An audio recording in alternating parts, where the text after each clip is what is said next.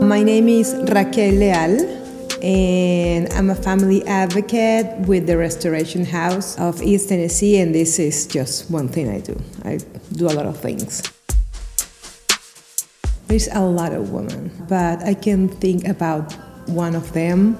Her name is Andrea Cordones. She's from Argentina. I remember her story. She had this car accident and she has a scar in her face. So she hid for a long, long time, but then she just figured out that we all have scars. Some of them are visible, some are not but her scar was her barrier for a long, long time. But now is her platform to tell her story and empower other women. One time she was talking with me and she told me all these wonderful things about me that I really didn't know and that I really didn't feel that it was in myself. She just saw this this light on me and I just felt like, yes, maybe that's true. So it was like a turning point for me to say, well, I have all this in my backpack, so what am I'm gonna do with all this? I don't know, that was amazing to see that she can see something in me that I couldn't see. Well, to me, this woman or this person who saw in me all this, for me, is very important because sometimes we can't see the light in us. We can see that we can achieve or we can do big things or little things that can change the world.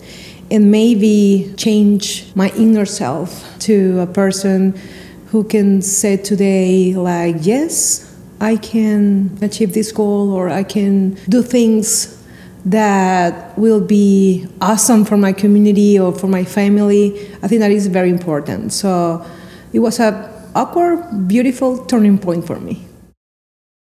I started this group named Latinas Time because sometimes we don't believe the power that is inside of us. So it's important for women to help other women because when we have this circle of peers that are maybe struggling or suffering or same needs or same dreams, same visions, and we feel like, okay, maybe I'm the only one that needs this or that. I think we can grow up together. We can be successful in our own way because success it depends of your point of view. Like for me, success is something that maybe is different for each one of you. But uh, I think when one woman succeed, all of us are in the same place succeeding.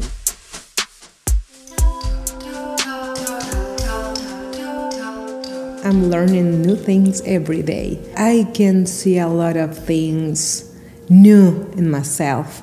And these last five years have been amazing in the journey of uh, this new culture, new home, new language, new everything for me. And I just feel more connected with my soul. I feel more connected with my daughter, with other women. So I just feel I just came to this world to do big, amazing, and colorful things.